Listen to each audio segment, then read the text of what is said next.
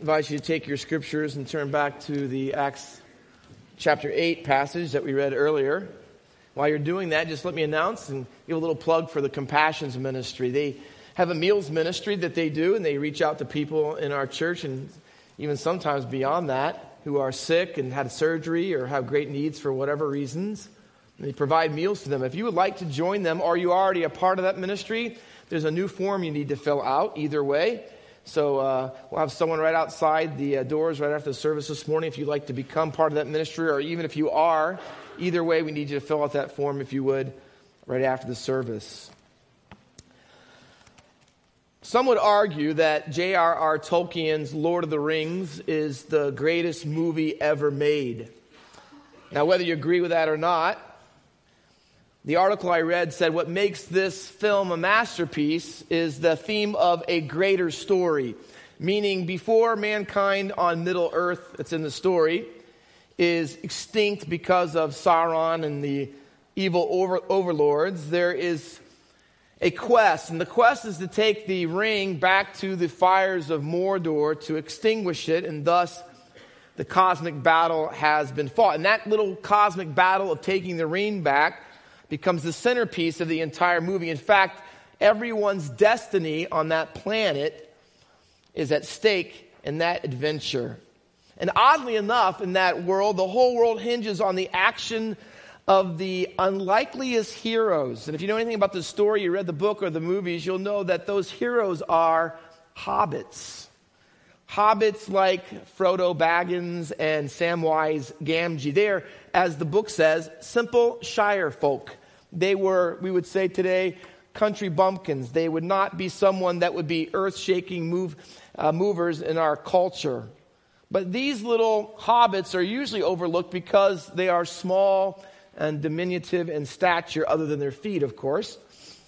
And they, the whole book long, they grapple, little hobbits do, to really understand and comprehend how they can have such a big, I said big part as small people in the scheme of things.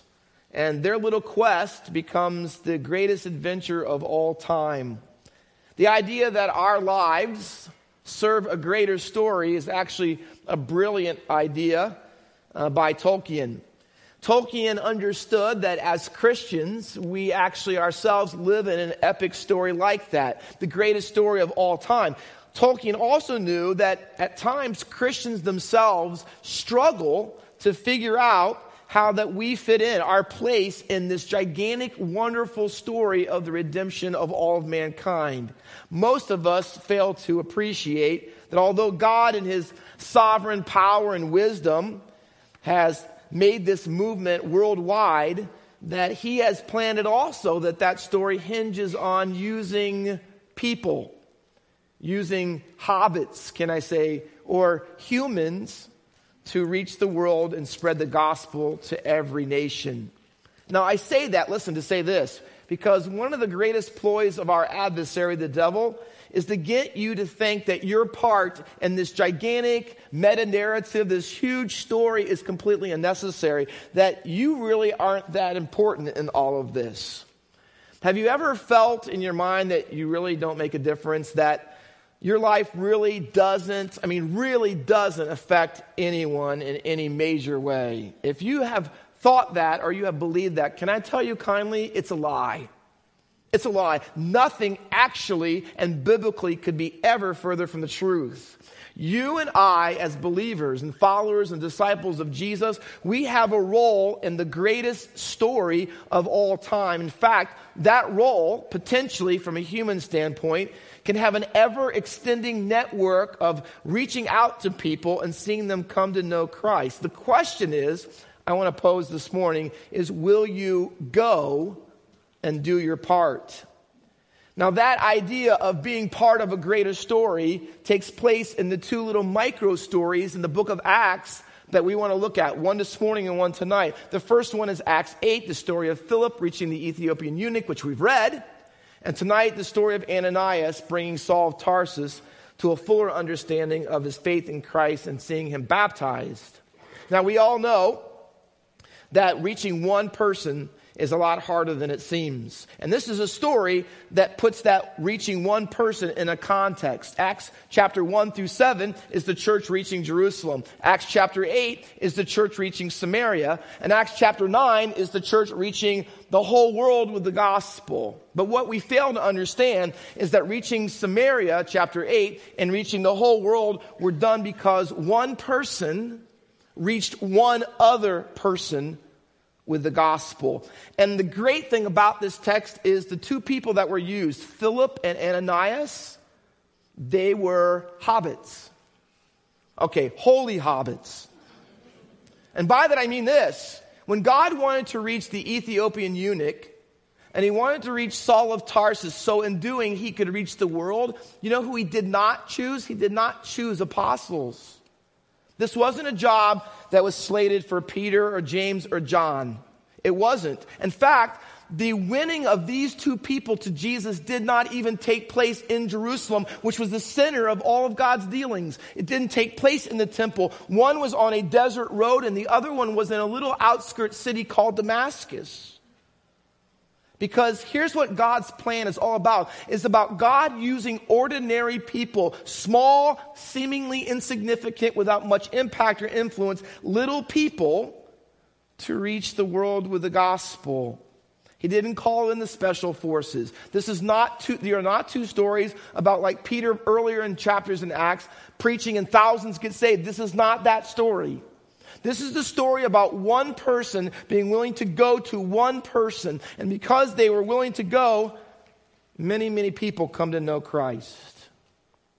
Pastor Walker, how could that possibly happen? How can somebody have influence on one person locally and then have such an impact globally? Well, here's how God does it.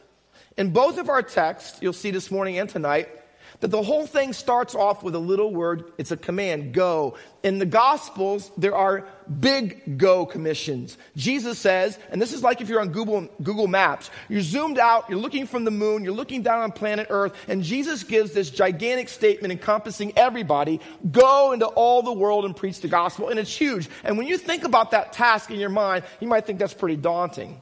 I mean, that's probably overwhelming over my head. How am I going to reach the world?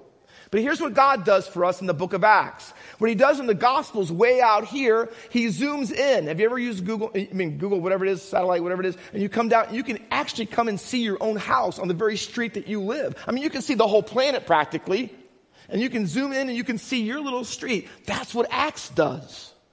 The book of Acts is zooming in on two little stories on an exact road in an off-skirt desert and then an exact street in a little podunk town. See, God says, yeah, we need to reach the world. But then he says to you, and you need to reach your world right where you are. And because Philip and Ananias are willing to go locally, God uses their influence to go globally. Eusebius was a second century historian, and he records, and we're not sure about all the accuracy, but he re- records the name of the Ethiopian eunuch and the history of how, after he was saved and baptized on that road in the desert that he went back to be a missionary to his own country. Ethiopia back then, it's a small country today. Back then, it was anything from about halfway in Africa down. It was the whole major region. It was as far as they knew the world went. And at that time, Eusebius writes that he went back to Ethiopia and the bottom half of Africa was won to Christ. Thousands of people came to know Jesus over time because that one man's witness. Because Philip went locally, God was able to use that to go globally. We all know what happened with the apostle Paul's life. Ananias goes and helps and encourages and Saul is saved and then baptized, and then Saul plants churches and reached most of the known world, and he gives out the gospel. No one was used like the Apostle Paul. Why? Because one man, when God said go, did what he was told and did it with a loving heart. Two little humans, two little hobbits. Can I say this? Faith Baptist Church, we need to put the go back in the gospel. You say, okay, Pastor Walker, I hear you. I'm a Christian. The Bible says I should go. I have a particular role to play in God's big story. I want to go for God. I really do. But how does that work? Well, this is the passage. It's so easy because it's just one coin flipped over, two sides of the same coin. Let me tell you how going for God works in your world. Ready? First is this God guides you to people. Write it down. God guides you to people. In the text, in verse 26, it says, The angel of the Lord said to Philip. Wouldn't it be nice if that happened today? And then he says in verse 29, the Holy Spirit said to Philip. Now, God's primary source of guidance in the Old Testament was the angel of the Lord. God's primary source of guidance in the New Testament is the Holy Spirit. Why? Because we are in a transition. And the book of Acts is just that. And God says this reaching this Ethiopian eunuch is this important because it's a transition from the Old Testament, which prophesies in Isaiah 56, which you're going to read at the end, how eunuchs will be counted as people of God just as much as if you were born Jewish. So this eunuch that God's going to win all by himself on this little desert road is pivotal. It's hinging in the Christian movement because we're making a statement. And God says, let me guide you with an Old Testament source, but let me also guide you with a New Testament source because this eunuch is the first Gentile convert in the New Testament. And the church of Jesus Christ is not just made up of people who are Jewish, but it's made up of people who are Gentile. Because being saved is not a matter of your ethnicity. It's a matter of your relationship and faith in Jesus Christ. So here's how God guides. Ready? God guides you, Philip, to people. And he does it, listen, sometimes in the New Testament, he did it supernaturally. Can I tell you this? But he always does it, does it strategically. Strategically, meaning this that not only did God put this eunuch there so a man who'd go get saved as a Gentile would go back to Africa and evangelize thousands of people. Yes, God put that together strategically, but watch this. This is where you and I come in. But we have a chariot on the road, and the guy is sitting there, and he has an Isaiah scroll. Okay? Now, he doesn't have his Bible. He's not going like this.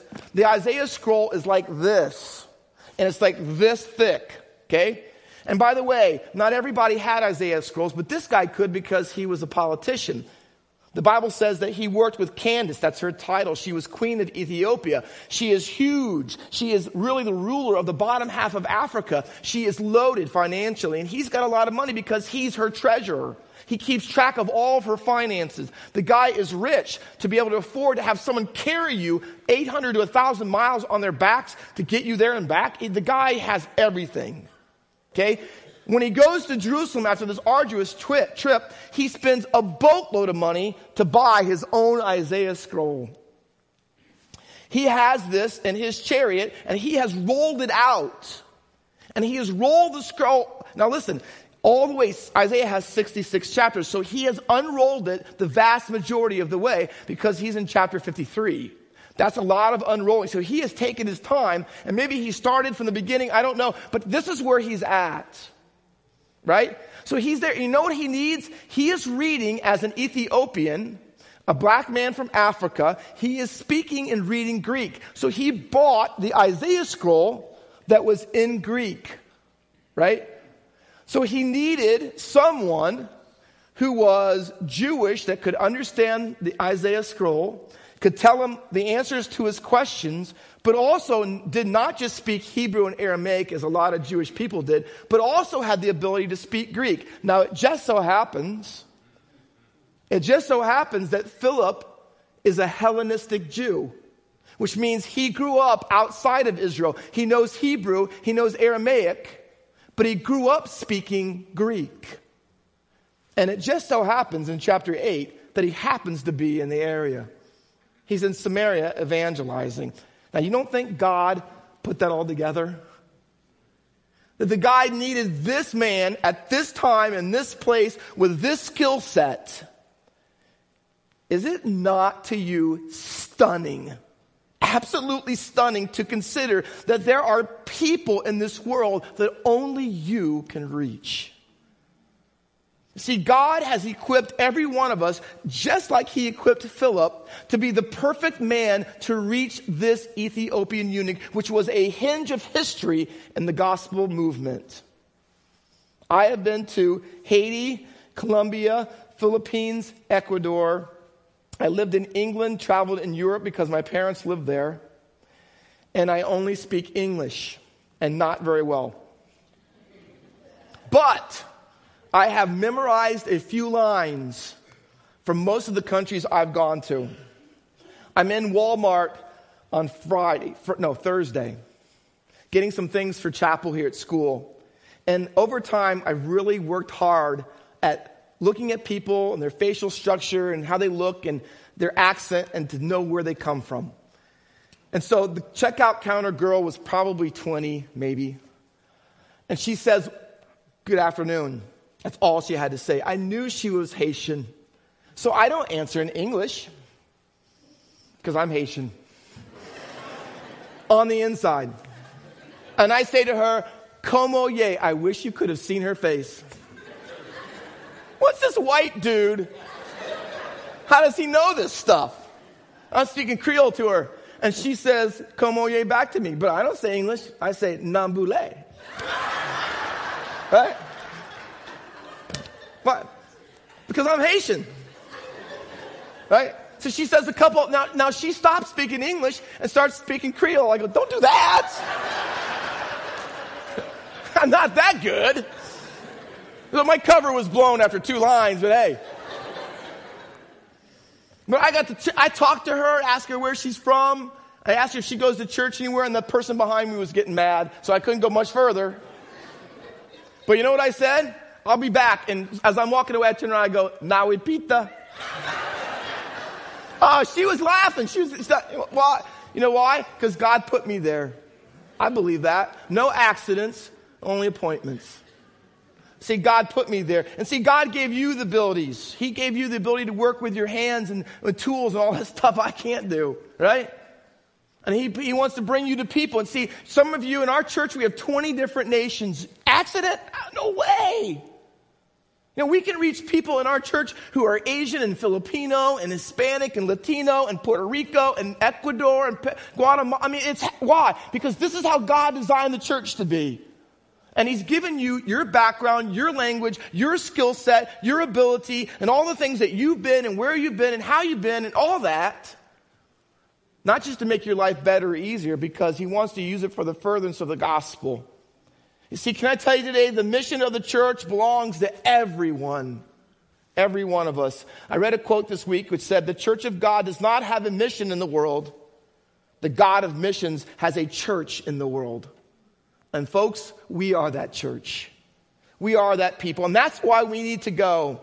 Fully realizing that God is sovereign and that He alone can save people should not make us underestimate the significance of the opportunities that we have for God when we go. And can I say it nicely? Those opportunities to witness for Him are all around us. I read a very disturbing article this week about drowning. And I'm going to read it to you verbatim. Most people think that drowning involves screaming, gasping, and flailing.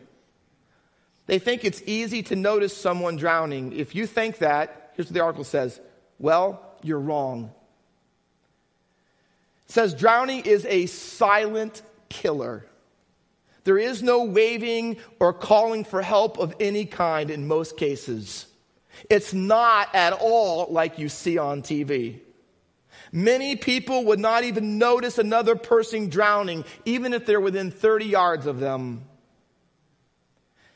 Even scarier, the article says, is that there's a small but significant percentage of kids drowning. And adults will have watched the whole process of that child drowning, not having a clue what was happening. I read that article and I thought, is that me? How pathetic am I sometimes and so nonchalant to walk around people who are not drowning, but spiritually they are already dead. And I walk by them and they're not even breathing, but I don't stop to give them gospel CPR. I don't do that. You know why? Because too often Pastor Walker is engrossed with his own concerns. And I can pass by spiritually dead people and not even think about what is at stake for their soul. See, but God says this here's what I do I guide you to people if you're willing to go. And maybe if we put the go back in the gospel, we would realize this that as we walk at school by all the lockers, that all those kids taking their books out of there don't know Jesus. And maybe at our work and the cubicle that we're at next to the other cubicle and this cubicle, that we wouldn't say, hey, to go doesn't mean I have to cross the ocean, but maybe it does mean I have to cross the hall. And maybe we would see that our neighbors are not just nice people who live next door who like to grill out like we do, but they're people who are lost and headed to a Christless eternity unless you and I go to them. You see, this is what God says, and half the equation is this God guides you to people. But you know what the half, the second half of the story in, in Acts 8 is? You guide people to God. The whole rest of the story is about how he got in the chariot, opened the scriptures up, and the guy says, Who is this talking about? Who is this person in Isaiah 53? And he says, and you don't know? And he goes, how can I know? Listen to this. Listen to this text. Verse 31. How can I know unless someone guides me? You know what the guy's saying? I'll never get it unless you tell me. Do you know there are thousands of people, millions of people in this world who never get it, and you'll never meet them. But you know what? You're in sphere, sphere of influence. There are some people, maybe hands full of people, smaller number, but listen, just as vital, that need to have you guide them to God. So he gets up in this chariot and he does it. You guide people to God. Two questions. Let me answer them. Where are these people? Well, for him, for Philip, the people he could influence, you know where it was? It was in a little offshoot road, and I went to Israel. I was able to see that road. In a little town in Philistine territory called Gaza. Today it's called the Gaza Strip, full of fighting and all kinds of stuff often, and it was that way in that day. And it was not a comfortable place that a Jewish guy like Philip would ever want to go. But when you say go to God, can I tell you this? It won't matter where going sends you. Gaza was a little, can I say, a little nasty town, kind of like ones you drive, not nasty, but you go drive through it, and it had, it's kind of like one gas station, one diner on the end of town, and Walmart was the center of everything.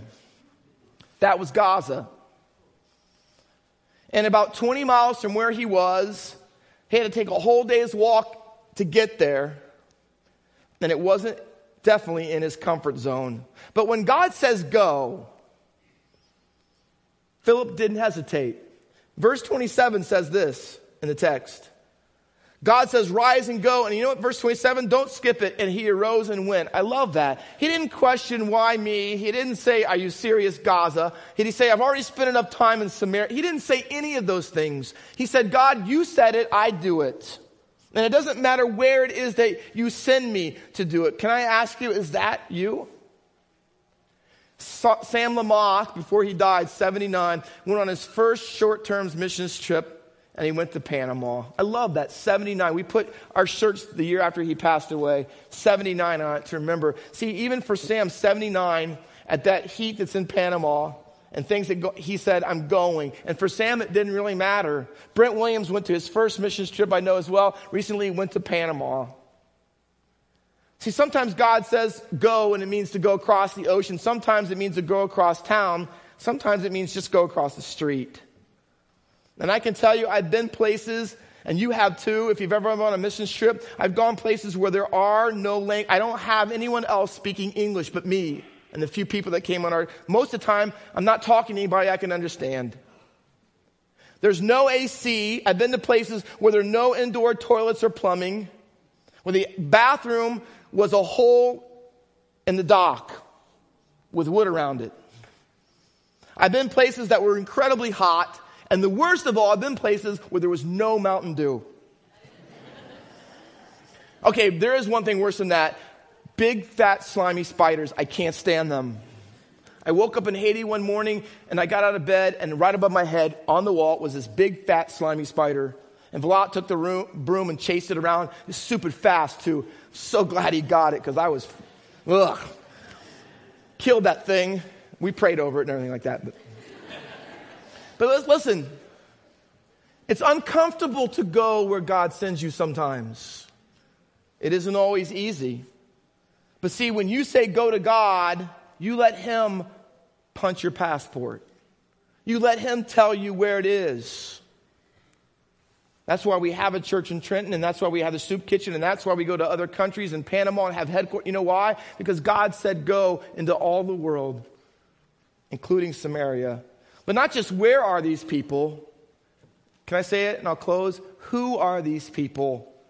The Bible gives two descriptions, and they're very important about the man that Philip reached. This one guy who's going to help reach Africa. And by the way, Africa today, all these years later, has the mo- one of the highest rates of growth Christianity wise in the world. Could it be that his impact is still far reaching? But the guy is called Ethiopian and he's called a eunuch. Now, before I say that, listen, in every one of these stories I'm telling you, and you can't see in the English here because they didn't translate it, but in verse 27, it says, and he rose and went, and the Greek word is, and behold. Now this is a big word. It's dramatic word. Up until now in the book of Acts, when you say behold, it describes events like this. The ascension, ascension of Jesus into heaven. It describes God striking Sapphira dead because he, she and her husband lied. It describes a bunch of major Peter speaking and thousands of people getting saved. It describes some major events. And then he says, Behold, and you think, ooh, what's coming next? Well, one guy's going to get saved. You say, how does that rate? That's how pivotal this story is. Can I say? That's how pivotal it is you to reach the one person you can reach. You just don't know what God can do. So behold, he says, there is an Ethiopian he said, and this guy is rich, he's got influence. And the Bible wants us to know why God strategically chooses him. Because he can have an impact and he's got a network of people that he's going to extend to that we can never reach from, Samaria, from Judea and Samaria like Philip. And the Bible says, and this is the most important part about who these people are. Five times in the text, verse 27, 34, 36, 38, 39, he's called a eunuch. Not to be too graphically, but because he worked with the queen and other women in her court, they deprived him of all his sexual abilities. I'll leave it at that. And you know what I mean? And I say that, and I need to bring that out because to Jewish people, eunuchs were abhorrent. Deuteronomy 21, 23 1 says that if you are a eunuch, you cannot worship in the temple at Jerusalem. You are rejected. You are an outcast. In fact, if you in the eunuch's day, when he went to the temple and got the Isaiah scroll, he never went inside because we have today inscriptions that from that wall, the outside retaining wall on the farthest outer court, the court of Gentiles, which he couldn't even go in, even though he was a Gentile, it said this in Hebrew, Aramaic, and Greek to the to lame, the blind, and the eunuch, you may not enter these courts at penalty of death. He was not allowed in to worship God. So now you know when he gets saved why he was excited to say, Here's water. You know why? Because when you get baptized, you're accepted in the family. You're part of everybody else's life, and you're not an outcast anymore. You're not rejected. So, why? Listen, what kind of people are we reaching when we go? Broken people, not accepted by most, outcast people. So you know he's reading this Isaiah text and he's broken. Please don't turn there, but listen to me as I read. The book of Isaiah says, and I want to tell you why was he reading in 53? It could be because he had read 56. Listen to Isaiah 56, verse 3. Let not the foreigner who has joined himself to the Lord say, the Lord will surely separate me from his people. In other words, if you're not Jewish, there'll come a time where don't say that God won't treat me the same. For as the rain, I'm sorry, and let not the eunuch say, Behold, I am a dry tree. In other words, I have no part in this. For thus says the Lord, listen to this, to the eunuchs who keep my Sabbath, who choose the things that please me, and hold fast my covenant, I will give to the eunuchs in my house and within my walls a monument and a name better than sons and daughters. I will give them an everlasting name that shall not be cut off. And he was wondering, how can that be me? And you know what Philip says? I'm here to guide you. I'm here to tell you that you don't have to be separated from God. Yes, you are broken, but God loves you. This morning, have you ever considered this? That maybe God guided you here so we could guide you to God. And maybe you're here this morning and you're broken, like we all are. You're broken relationally. Your marriage has failed. And the divorce has occurred, and you're alone by yourself. Financially, you're broken. The legal fees and all the other things have just about brought you to a financial ruin. Socially, you're broken because of the things in your life, and perhaps some of you, the choices you've made, your family doesn't accept you, and you're an outcast. And the shame that you feel and keep inside to yourself and the tears that you cry that only God sees has brought you to the place where you have thoughts of suicide and you're so empty inside and you would say, Pastor Walker, I feel like I'm just dead on the inside. But have you ever come to the realization that perhaps worst of all, but best of all in your heart would be the realization that you're spiritually broken, cut off from God? See, Philip said, Let me guide you to the person who can restore you. You're broken. But see, Jesus is the man of Isaiah 53, and he can restore you. Only Jesus can make you whole. He can take your brokenness and turn it into beauty. Mark Schultz wrote a song, and I want to conclude by reading the words. There's a businessman, there's a widowed wife there's a smiling face with a shattered life. There's a teenage girl with a choice to make. It's crowded here in church today. And the preacher says, as the sermon ends, please close your eyes and bow your heads. Is there anyone in need of prayer? Because Jesus wants to meet you here. Because we all fall short. And we all have sinned. But when you let God's grace break in, it's beautiful beautiful. Come as you are. Surrender your heart, broken and beautiful. Do those two words go together? Only in Jesus. He closes off the hymn with the song with this. Well, he'd never been to church before, but he came today as a last resort. His world was crashing in and he was suffocating in his sin. feel that? But tears ran down as hope rushed in. He closed his eyes, raised his hands, worshiping the God who can bring him back to life again. Maybe God brought you and guided you here so we can bring you back so he can give you life again. If you're here today and broken, you can be beautiful through Jesus Christ and what he did when he died on the cross and rose again for your forgiveness, for your sins. If you've never trusted Him, you've never repented of your sins, never put your faith and trust in Him, you can do that today. And He brought you here just for that, broken and beautiful. Let's close in prayer.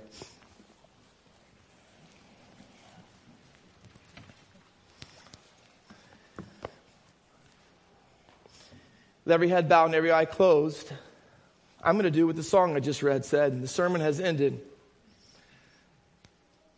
Now the pastor says, anyone in need of prayer, Jesus wants to meet you here. He does. He does. He's guided you here today because today he wants to make your brokenness beautiful. That's what his eternal life and salvation and forgiveness can do for you. We're going to sing 591 in a moment. Have thine own way, Lord. Have thine own. Would you let him do that today? Would you let him have his way in you? Perhaps you're here and you've never trusted Christ. With every head bowed and every closed. See, in the main floor of the balcony, you say, Pastor Walker, broken. That's what I am. But I want Jesus and his cross, death, and resurrection to make me beautiful. I need him in my life. Here's my hand. I'm raising it right now. Please pray for me. Would you do that? No one else looking. I just, I don't know your name, but I would like to pray for you. Thank you. Thank you. Anyone else? Main floor, the balcony. Join this one. Broken, but thank you. See your hand as well. Anyone else? Perhaps you're here as a Christian today. I want to go for God. I want to see Him guide me. I need to have eyes to see. And listen, you don't have to have the angel of the Lord tell you to go because Jesus already has. He already has. He's told you to go. The question is, will you go? Will you go where and to who He wants you to? We have eyes to see the people who are drowning and have died in their sins. Will you go? May God move in your heart to obey his command with all of your heart. Father, I'm so thankful that you're here today, that you are in our midst. And you have brought people here and they've raised their hand, indicating you've guided them here. This is not an accident, this is not some cosmic chance. This is your divine providence. And your word is so powerful. May it transform them by your spirit. We might have the opportunity to guide them to you today as we sing this song of invitation. And for those who are Christians here today, who have been told to go into their own world, right where they are, and maybe even beyond that, Father, may you help them to be broken to your will, to do it from their hearts, because lives and may I say, eternal lives are at stake. Help us to that end, Master, we pray in Jesus' name. Amen.